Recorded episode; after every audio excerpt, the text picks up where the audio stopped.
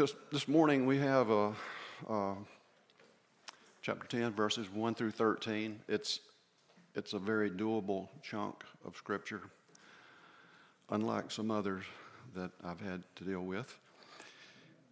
Uh, so I'm going to read. Uh, I'm going to read this. Uh, Romans 10, verses 1 through 13. Brothers, my heart's desire and prayer to God for them is that they may be saved. For I bear them witness that they have a zeal for God, but not according to knowledge. For being ignorant of the righteousness of God and seeking to establish their own, they did not submit to God's righteousness. For Christ is the end of the law for righteousness to everyone who believes. For Moses writes about the righteousness that is based on the law, that the person who does the commandment shall live by them. But the righteousness based on faith says, Do not say in your heart, Who will ascend into heaven? That is, to bring Christ down. Or who will descend into the abyss? That is, to bring Christ up from the dead. But what does it say? The word is near you, it is in your mouth and in your heart that is, the word of faith that we proclaim. Because if you confess with your mouth that Jesus is Lord and believe in your heart that God raised him from the dead, you will be saved. For with the heart one believes and is justified, and with the mouth one confesses and is saved. For the scripture says, everyone who believes in him will be, not be put to shame. For there is no distinction between Jew and Greek. For the same Lord is Lord of all, bestowing his riches on all who call on him. For everyone who calls on the name of the Lord will be saved. So we have the reading of God's word. May he add his blessing to it. Well, there's a backstory to almost everything. And we have one for chapter 10. And look for God's providential preparation for Paul's ministry as we consider, consider the following. From Paul's apostolic writing in Galatians 1, uh, chapter 1, verses 13 and 14, we see pre conversion Saul's devotion as a Pharisee and in particular, his mission in life of violence against people who believed the message of the apostles. So I have Galatians 1 13 and 14 up there on the screen for you, or you can turn in your Bible to it, whichever you would prefer. Paul, who was then commonly referred to as Saul of Tarsus, uh, specifically despised the message of Steve, uh, Stephen. Now, Stephen, I think, understood the significance of Jesus' death and resurrection as an end the Old Testament sacrificial system of temple worship and possibly even an end to the Jewish Gentile distinction period.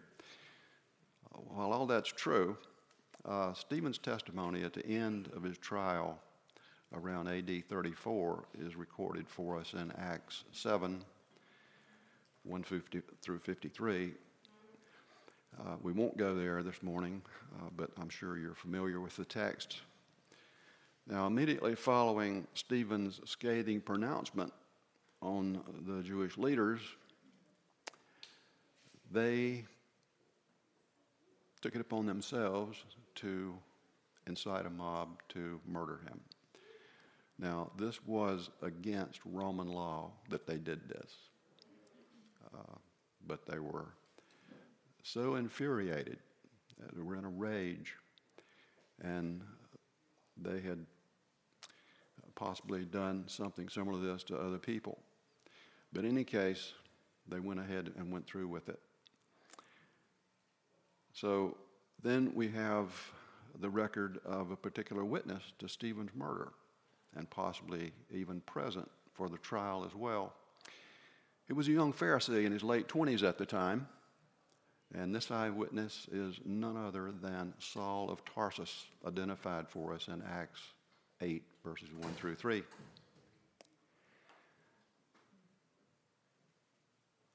And I'll read that. And Paul approved of his execution. And there arose on that day a great persecution against the church in Jerusalem. And they were all scattered throughout the regions of Judea and Samaria, except the apostles. Devout men buried Stephen and made great lamentation over him. But Saul was ravaging the church and entering house after house. He dragged off men and women, committing them to prison. Saul's rage against this new religion, referred to as the Way, as it was called, continued for some time. And then, a couple of years later, while he was en route to Damascus Uh, with letters to the synagogues in Damascus, so that he could, if he found any belonging to the Way, men or women, he could bring them bound in chains to Jerusalem. However, Jesus was waiting for Saul along the road, along the road to Damascus.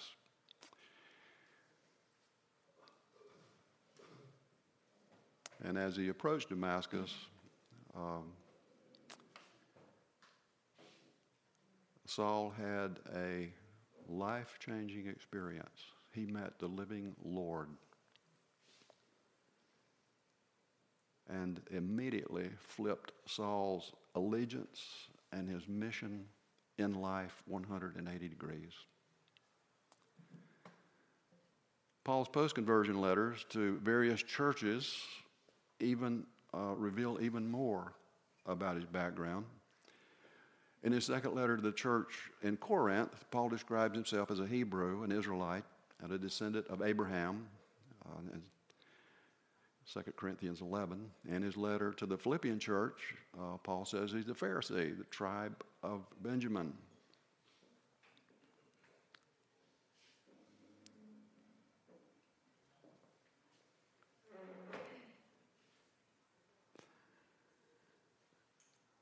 The Paul, uh, Paul the apostle uh, was writing to the saints at Philippi in uh, Philippians 3, 4, and 6 uh, describe his past Jewish nationalism as to the law, a Pharisee, as to zeal, a persecutor of the church, as to righteousness under the law, blameless.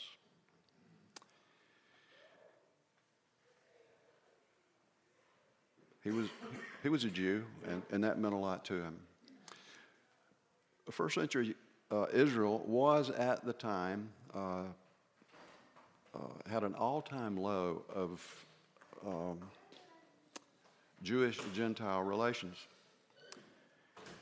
and in terms of the strain and strife between these two groups of people. There were a lot of things going on, and they were weary of seeing their land plundered for the best that they had. And they're even being threatened with imprisonment for no reason, it seemed, or even being put to death. It was an extremely troubling time in the life of the Jewish people.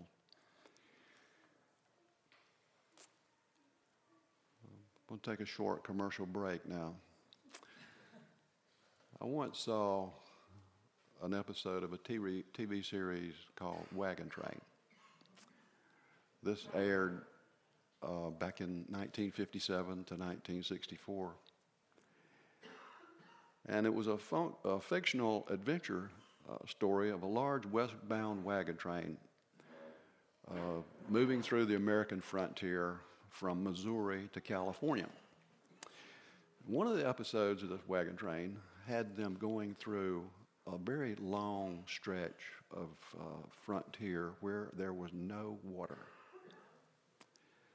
By the end of that episode, I was thirsty for water as much as the characters portrayed themselves to be in that episode.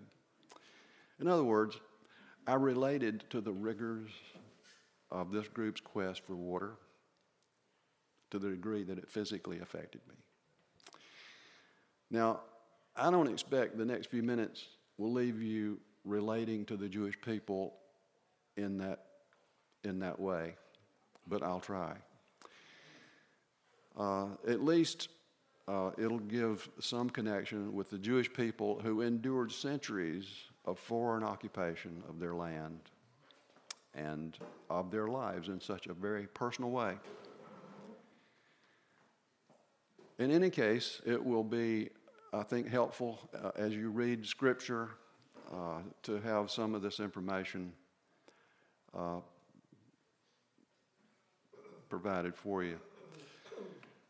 So, the following thing is going to be a, a scant overview. You know what scant means? That's almost nothing. Of the Middle Eastern history between 332 BC and 70 AD. Now, some of you will appreciate this, and hopefully the others of you can endure it.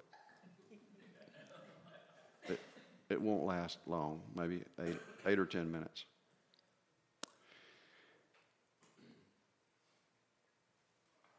Okay, so here we go. Well, Alexander the Great brought his hordes into this part of the world, and he was the largest.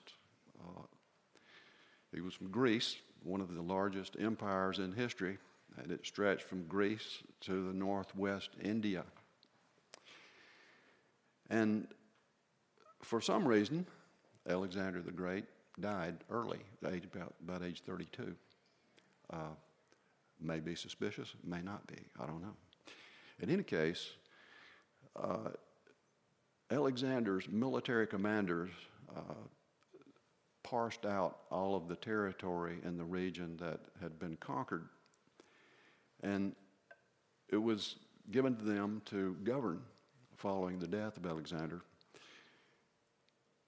And those people were known as the, uh, the Seleucid rulers. So eventually, under their thumb, Israel was prohibited from practicing Judaism. Now, specifically, what happened in 168 BC is the Greek king Antiochus uh, IV uh, Epiphanes invaded Jerusalem and captured the city. He marched into the Jewish temple, erected a statue of the Greek god Zeus, and sacrificed pigs on the altar of incense. This, of course, contaminated the tabernacle beyond belief for Jewish people who uh, felt that bacon and sausage was forbidden for them. So, this forced uh, cultural change initiated the Hellenistic area and relating to Greek history, uh, language, culture, from the death of Alexander the Great all the way to the defeat of Cleopatra and Mark Antony by Octavian, uh, who was the first Roman emperor in 31 AD. Now, during this period, Greek culture flourished, spreading through the Mediterranean and into the East, uh, Near East and Asia, and centered in Alexandria in Egypt and Pergamum in Turkey. Uh, remnants of this Hellenization is evidenced in the New Testament in uh, numerous places, uh, but specifically, uh, just to mention one, Acts 6 recounts the complaint of Hellenistic Jew widows, Jewish widows, unlike the Hebrew widows, being neglected in the daily distribution of food, which brought about the uh, origin of the diaconate which we are blessed to have great men serve in that capacity today. So the Jews, the Jews subsequently entered the temple and, and purified it in 164 BC, removing the stigma from the temple, allowing them to re, uh, continue their worship.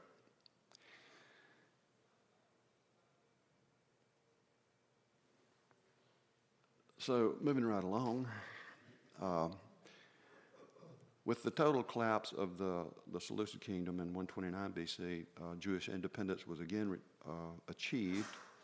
Now, under the Hasmonean dynasty, which lasted about 80 years, the kingdom gained geographic boundaries virtually synonymous with Solomon's reign as Israel's king. Uh, political consolidation under Jewish rule was attained, and Jewish life flourished. Then here come the Romans, capturing everything in sight. And they replaced the Seleucids as the great power in the region. And the Romans granted the Hasmonean king, Hyrcanus II, limited authority under the Roman governor of Damascus. However, the Jews were hostile to this new regime, as they were all the previous ones, and the following years witnessed frequent, continuous insurrections. And then, as you can see on the overhead, that, that came to an end. Uh, the Hasmonean dynasty came to an end. Um,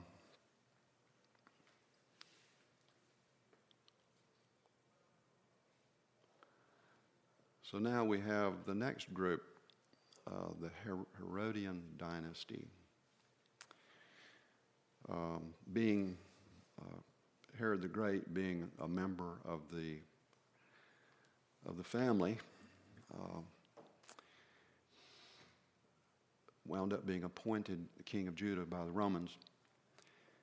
And this ended the Hasmonean dynasty and initiated the Herodian dynasty with almost unlimited autonomy in the country's internal affairs.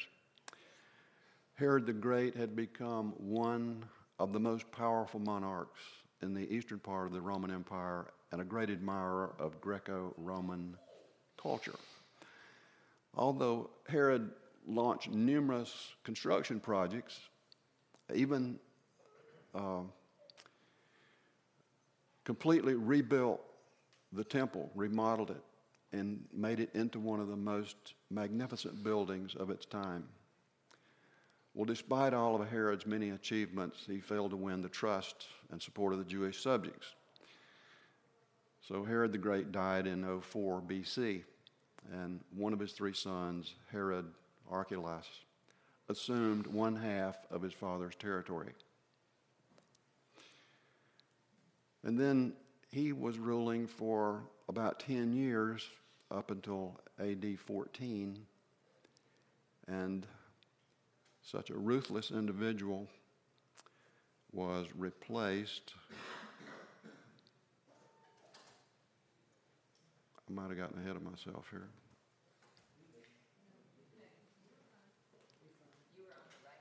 I was okay? All right.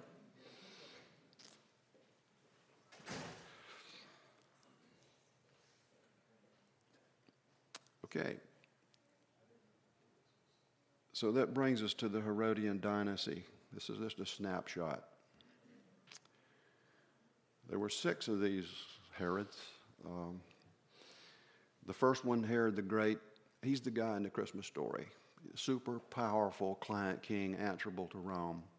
He tried to trick the wise men, killed the babies in Bethlehem, not to mention some of his own sons and wives. Was a really ruthless ruler. Second was Herod Archelaus. He's the one of Herod the Great surviving three sons mentioned in the Bible, and he received ha- one half of his father's territory, which was the area surrounding Jerusalem, uh, Judea, and Samaria. Um, if you recall the story, uh, Joseph was unwilling to move Mary and toddler Jesus to Bethlehem after fleeing to Egypt because Bethlehem was unwill was uh, within this Herod's territory. Uh, we read about that in Matthew 2. Herod Archelaus was as evil as his father, and he replaced it was replaced by a Roman appointee less than 10 years into his reign. Uh, there were numerous, numerous Roman procurators held this position until Pontius Pilate became Roman governor of Judah and Samaria from AD 26 to 37 and is the man in charge of Jesus' crucifixion rather than one of the Herods. Number three is Herod Antipas. Now, Jesus called him the fox.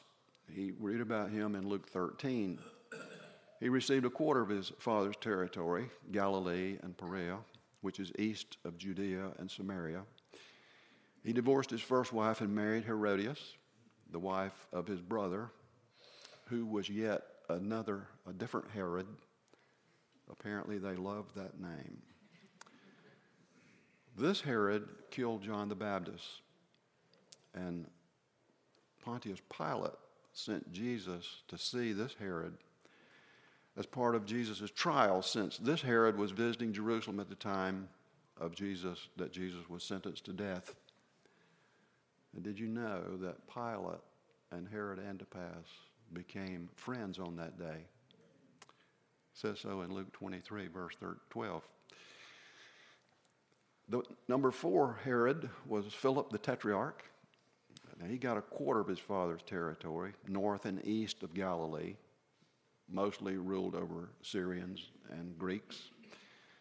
He married his niece, Salome, the daughter of Herodias, uh, Herod Antipas's wife of sin.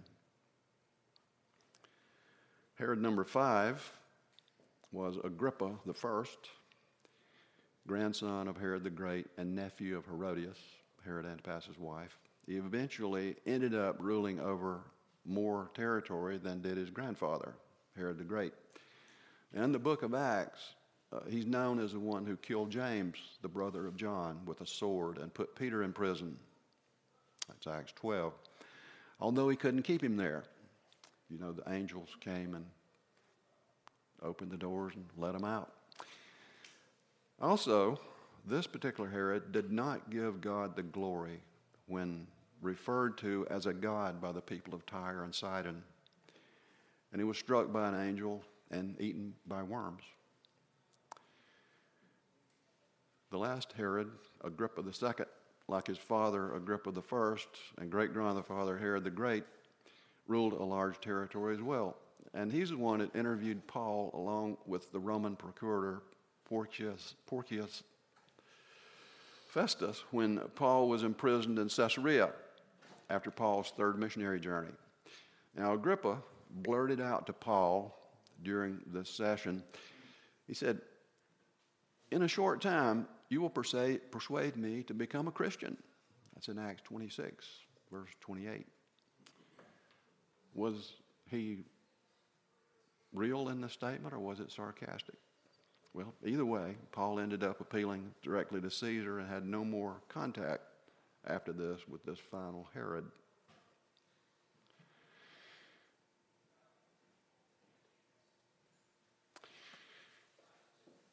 Well, time to get back to the writer of the, to the letter of Romans. Well, almost. There's about another two or three minutes of first century Jewish religious history and culture to endure. So, Saul, having been born, which is a good place to start, his, uh, his parents were also Roman citizens. Uh, they all lived up in Tarsus in uh, Cilicia, which is modern day Turkey. It's a coveted privilege uh, for them to have Roman citizenship. And Saul's entire family may have moved from Tarsus to Jerusalem, which is about a 600 mile trip, while Paul was, or Saul was very young. Now, this is assumed from Acts 23, verse 16, where uh, in one of Paul's escapades, his sister's son, Paul's nephew, uh, brought word that 40 plus Jews were conspiring along with the chief priest and elders to murder Paul. And Paul even mentions two kinsmen at the end of his letter to the Romans in chapter 16 who were uh, fellow prisoners of his. Both of them well known to the apostles, nameless, Nevertheless, uh, Paul also notes that these kinsmen were in Christ before he was, predating his participation in Jewish murders, in Stephen's murder, and uh, in the subsequent violence against the Christians recorded in Acts 8 and elsewhere. So there's another indication of how Paul's attitude was so vicious against Christians, those in the church, that even his relatives were in that group. And I'm fairly sure that if he had come across them, he would probably have arrested them like he would of anybody else. So then, um, it was under Gamaliel that Saul would begin his in depth studies in the law, uh, likely in the Hillel Academy of Torah Learning. And, and this would have begun for Paul when he was an early teens. Um, Gamaliel is mentioned in Acts 5 and in Acts 22 uh, as a famous and well respected teacher. And indirectly, Gamaliel had a profound effect on the early church. He was, uh, he was a Pharisee and grandson of the famous Rabbi Hillel. Uh, Gamaliel was known for taking a rather lenient view of the Old Testament law. And his contemporary, Rabbi Shammai, founded the uh, competing Shammai Academy of Torah Learning, which was a more traditional, stringent adherent to Jewish law. Now, Shammai and Hillel were two influential Jewish rabbis whose commentaries on the Torah shaped Jewish theology and philosophy for hundreds of years.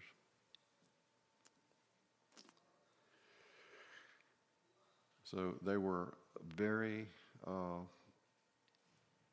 uh, pr- prominent in teaching the Hebrew scriptures to the young men of the day.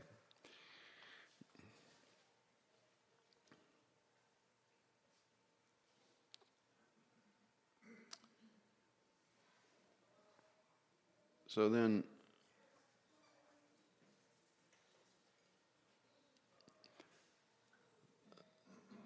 Saul of Tarsus became the Apostle Paul due to his unusual meeting of Jesus on the road to Damascus, which is up there on the screen for you. So Saul of Tarsus became an, the Apostle Paul. He's an ardent missionary to an unbelieving world and a fine example of faithful service in the face of fierce persecution. We can read about those in Acts 14, uh, 16, and 2 Corinthians 11. And there's something up there about his uh, education and background, preparing him to be what Jesus and God had planned for him since before the foundations of the world.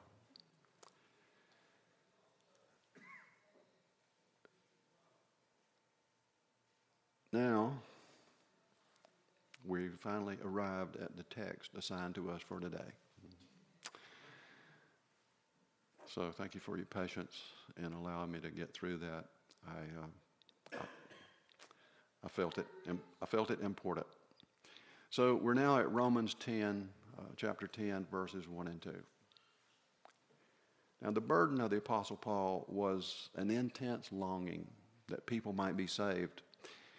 And the apostle was an outstanding man as a Christian. And he was outstanding in many categories, as I have indicated there on the overhead.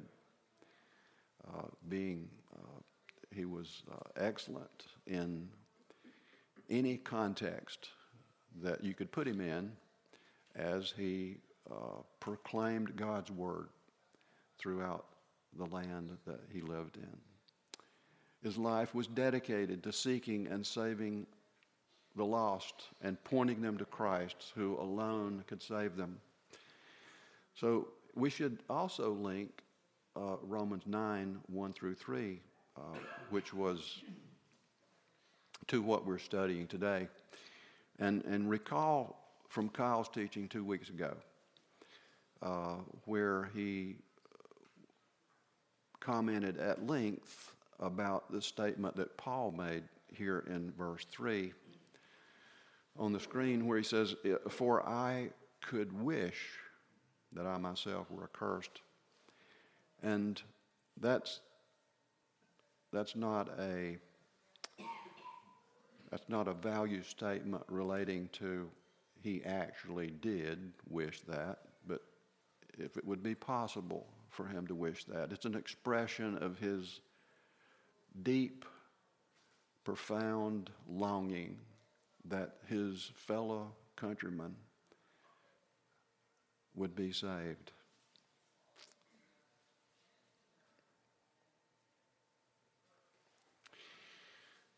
So, what was the cause of the anguish, the external consequence of Jewish unbelief?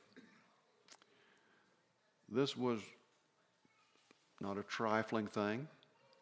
It was right at the core of the Jewish heritage and specifically of the future of the Jews. Where would they spend eternity? That's how vital it was. It was the consequence of Jewish unbelief that was hanging in the balance here. And John the Baptist weighed in on this situation in Matthew 3, which is up there for you to, to look at, as well as Matthew 23 and verse 33, where Jesus is speaking directly to the Pharisees and the scribes.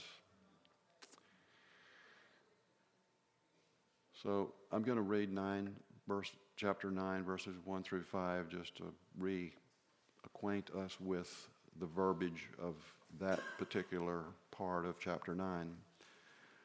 I am speaking the truth in Christ. I am not lying. My conscience bears me witness in the Holy Spirit that I have great sorrow and unceasing anguish in my heart.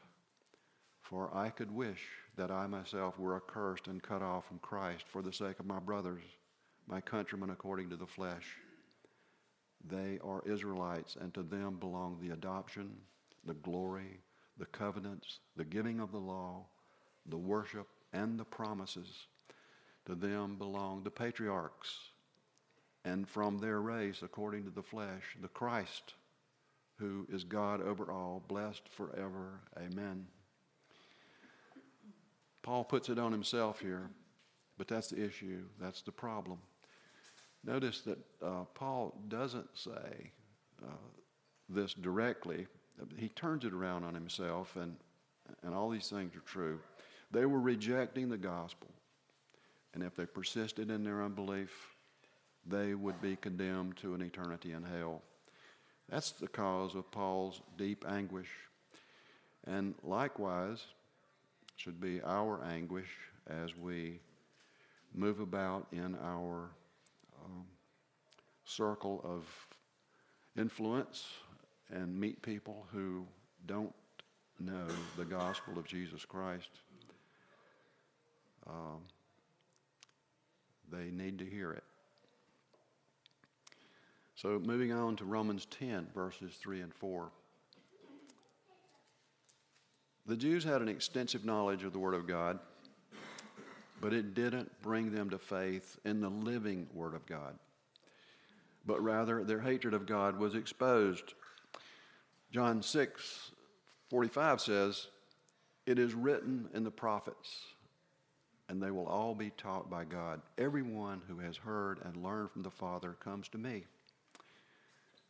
This verse is quoted from Isaiah 54 and Jeremiah 31. In all their studies of Scripture, they did not listen to the Father, they didn't learn from the Father. Something vital was missing on the inside of them. They had knowledge, all right. But they didn't have a discerning spiritual knowledge that comes along with a saving relationship to God.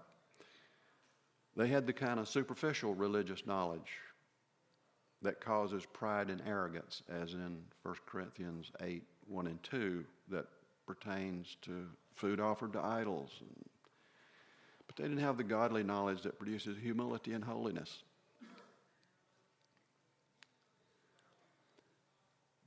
Their lack of knowledge is tied to a lack of faith as it is even today.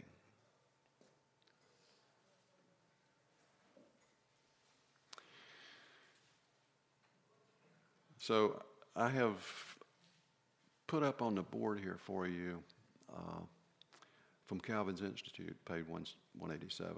It's his, uh, his answer to what is faith. And you can read that. It's not on the board. Okay. One behind, sorry. Thank you. Okay. So there it is. So, as with the rest of the world, uh, Romans 1 18 through 21 tells us, For the wrath of God is revealed from heaven against all ungodliness and unrighteousness, who by their own unrighteousness suppress the truth. For what can be known about God is plain to them because God has shown it to them. Ever since the foundations of the world and the things that have been made, so they are without excuse. And although they knew God, they did not honor God or give him thanks.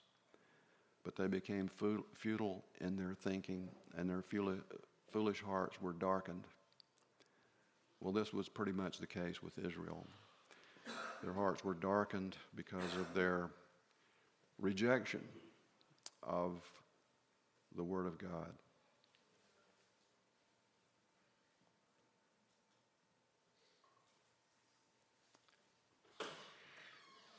Now, through Jeremiah 9, the Lord warned his people, and I'll read that.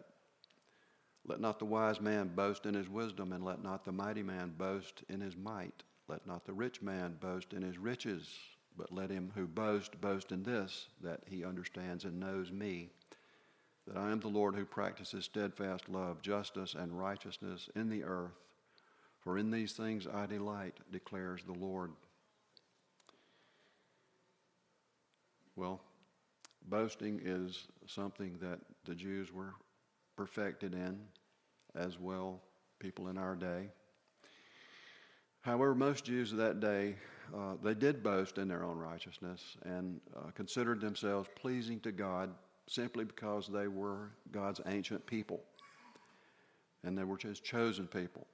And for the same reason, they thought that there are many rabbinical traditions uh, that they had substituted for God's word was perfectly acceptable. They thought they were more holy and gracious than they really were. They fully believed any deficit of their own merit could be met by their own works, measured by their own standard of righteousness. In uh, the Jews in New Testament times, as well as people in our day, attempt to attain a righteousness acceptable to God by their own efforts. But Romans 10:4 tells us, "For Christ is the end of the law for for righteousness to everyone who believes." In other words, Paul is saying that belief in Christ as Savior and Lord brings to an end the sinner's quest for righteousness through their own imperfect, imperfect attempts to fulfill the law.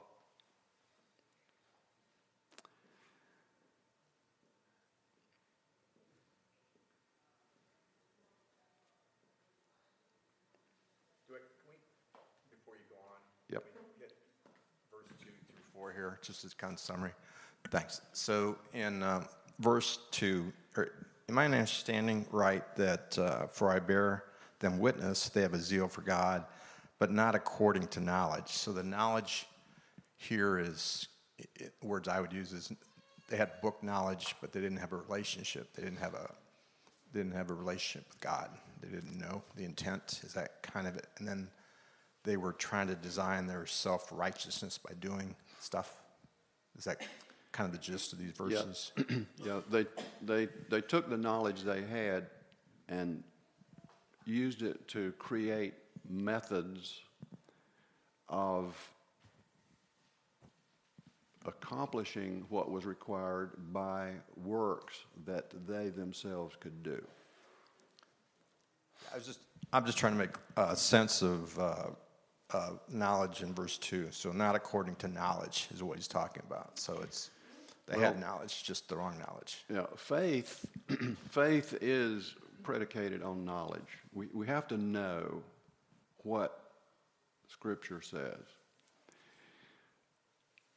And unless the Holy Spirit works on the heart of man to put that spark of faith in there, to believe that truth and assimilate it into a heartfelt belief, then the knowledge is of no value in terms of your salvation. So that's where the Jewish people missed it is they didn't have that spark of faith to allow them to coalesce all this truth that they had available to them. Um, and, and fortunately for us, we are on this side of the cross and we have much more clarity than they did. But nevertheless, um, there's no doubt that the Old Testament scriptures are sufficient and adequate to bring one to a saving knowledge and God, and they would be uh, uh, believers, and many did. We read in, in the Old Testament uh, uh many accounts of that sort of thing, and it wasn't something that was denied them uh, per se, uh, but, but that would have been the case as I understand it the lack of that faith spark that could convert it from head knowledge to heart knowledge. Anybody else want to comment on that? You know, verse 3 explains it pretty well because it says they were ignorant of the righteousness of God. That's where the defect in their knowledge was. And so they went and tried to create a, their own righteousness. So the defect is in verse 3. Yeah, trying to take a shortcut. And it's human nature to want to be your own God. And that's what it amounts to.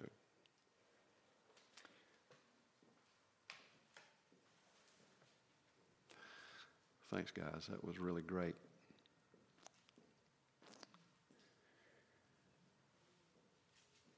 Okay, so I read Jeremiah 9, 23 and 24. Um, yeah, that's where I was.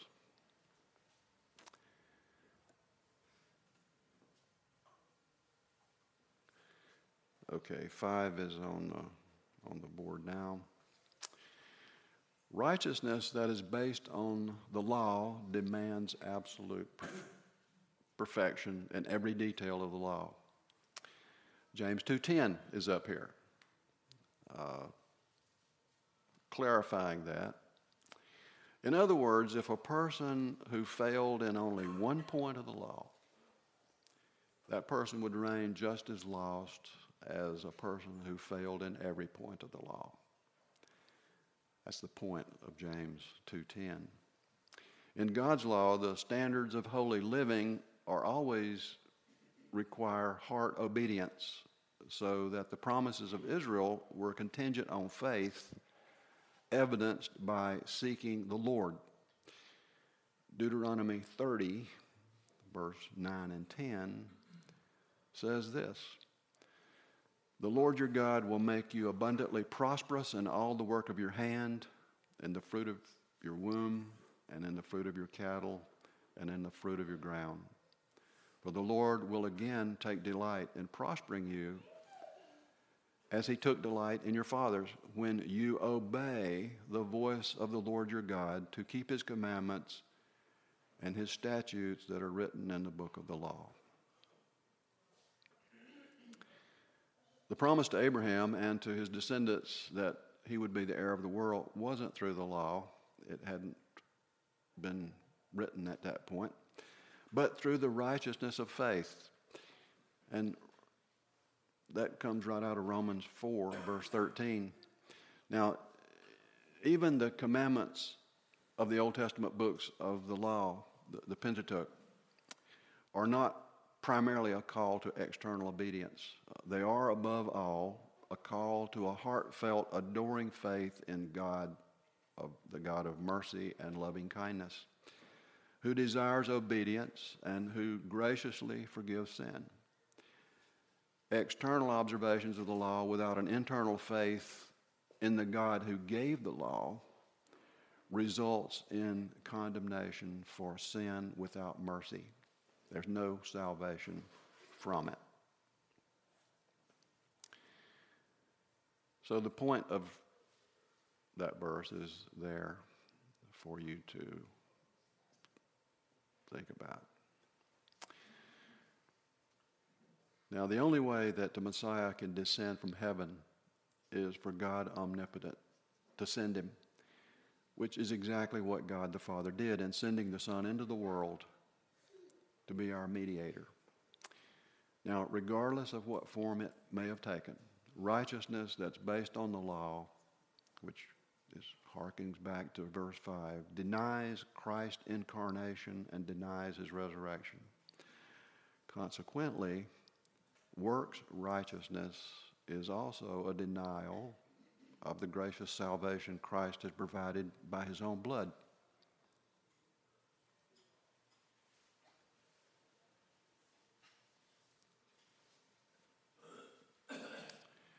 Bringing us to chapter 10, verse 8 through 11. Now, continuing Paul's personification of righteousness based on, based on faith from verse 6, he now asks in verse 8, but what does it say? Now, he's going to quote from Deuteronomy 10, or Deuteronomy 30, verse 14 here. He says, The word is near you, it's in your mouth, and it's in your heart. That is the word of faith that we proclaim. So it's not calisthenics that we have to go through to find the way to salvation. It's, it's been clear and abundantly revealed. Now, his, his chosen people had been surrounded by the word of faith that Paul is now preaching. And even in the Old Testament, men could claim God's grace simply by receiving it by faith. The central truth about justification, uh, it's not so high or abstract or deep or profound as to be beyond understanding. You know, even children can understand it, and many of them do. It isn't difficult but it does require effort to get it into our bloodstream, however. It's something that requires a life of concentrated study on God's Word. Embracing what God has put in front of us requires hearing the Word of God day in and day out. Now, Paul reminds us with ease with which the, uh, we can understand the message, and he boils it down to this in verse 9. If you confess with your mouth that Jesus is Lord and believe in your heart that God raised him from the dead, you will be saved.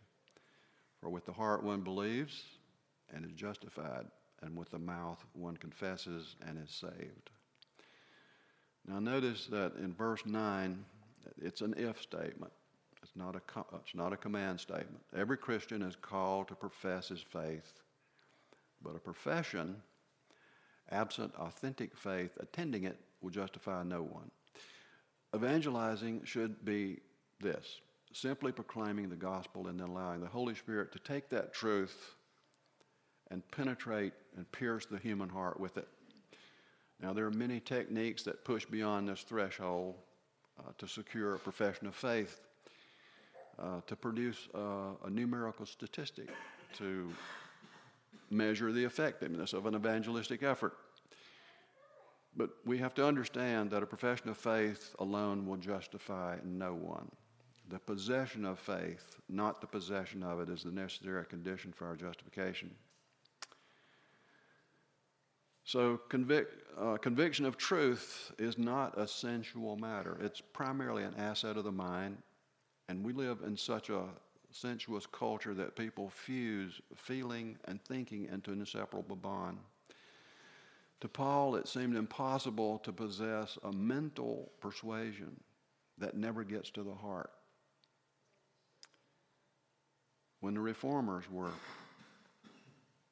proclaiming the doctrine of justification, among the great objections raised against it was easy believism or cheap grace. Anybody can say they believe in Jesus, but saying it is no manifestation of their godliness.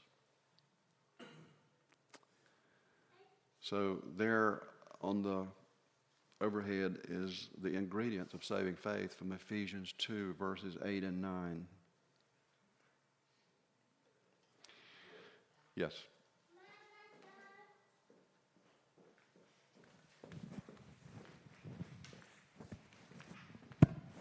Uh, before we move on, it makes me think of Jeremiah 12, um, where Jeremiah is complaining to the Lord, and he says, Righteous are you, O Lord, when I complain to you. Yet I would plead my case before you. Why does the way of the wicked prosper? Why do all who are treacherous thrive? You plant them, they take root, they grow and produce fruit. And then here's the key part you are near in their mouth and far from their heart. Yes, indeed. And I think that goes very well with the beginning of, uh, of chapter 10. It does. Thank you for that.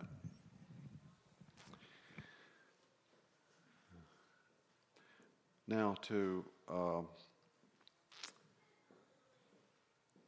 show allegiance to our Westminster Confession of Faith here at Christ Covenant, I've put the contents of chapter 14 there on the screen for you.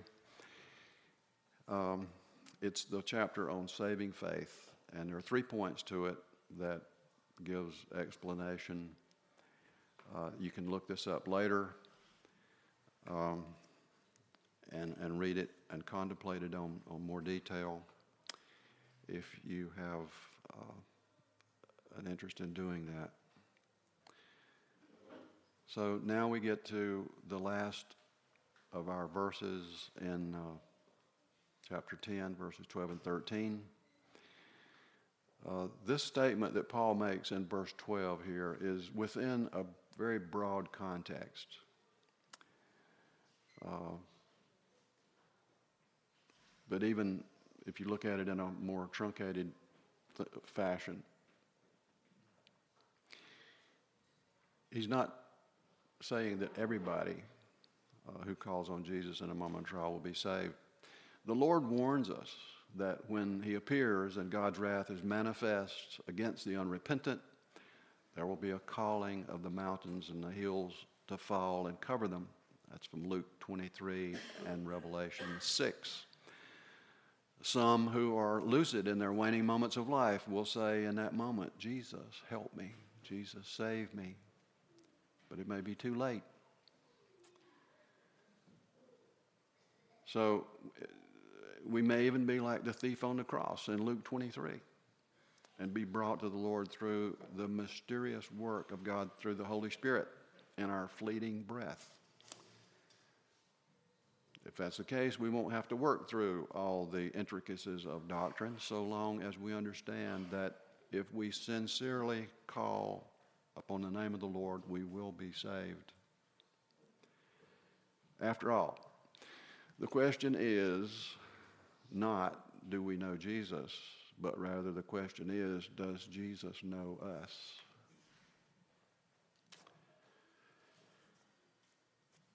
Three after ten. That's all I have to offer you this morning. Uh, if you have questions, we'll certainly try to address those.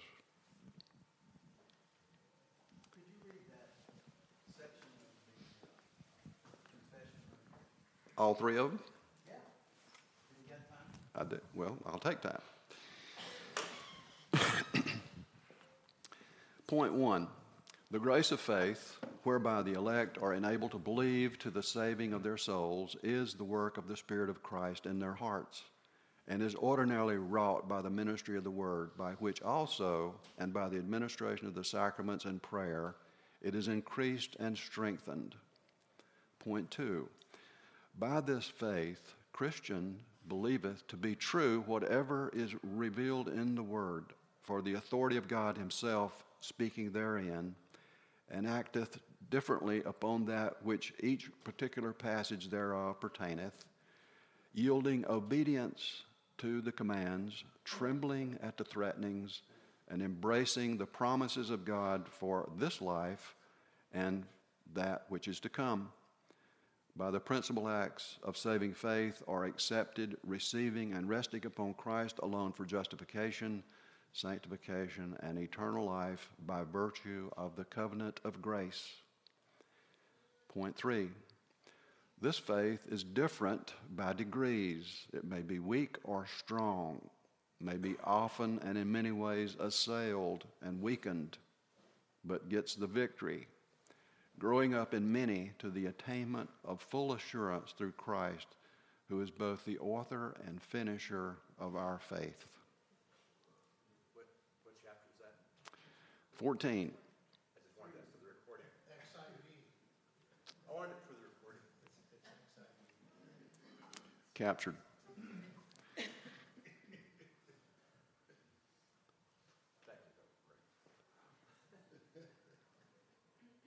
I'm going to close now. I've, I've got to go over here and uh, prepare the young guys in this classroom for the worship service.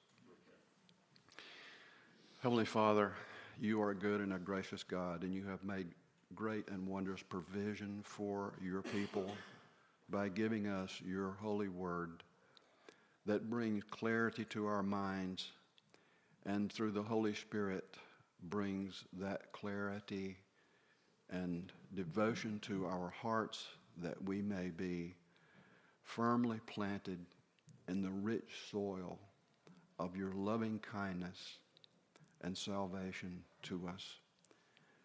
Bless us, Father, as we continue our long life's pathway to live out our lives in a way that is pleasing and honoring to the profession that we claim to be living specimens, believers of the Lord Jesus Christ, and obedient to his commands.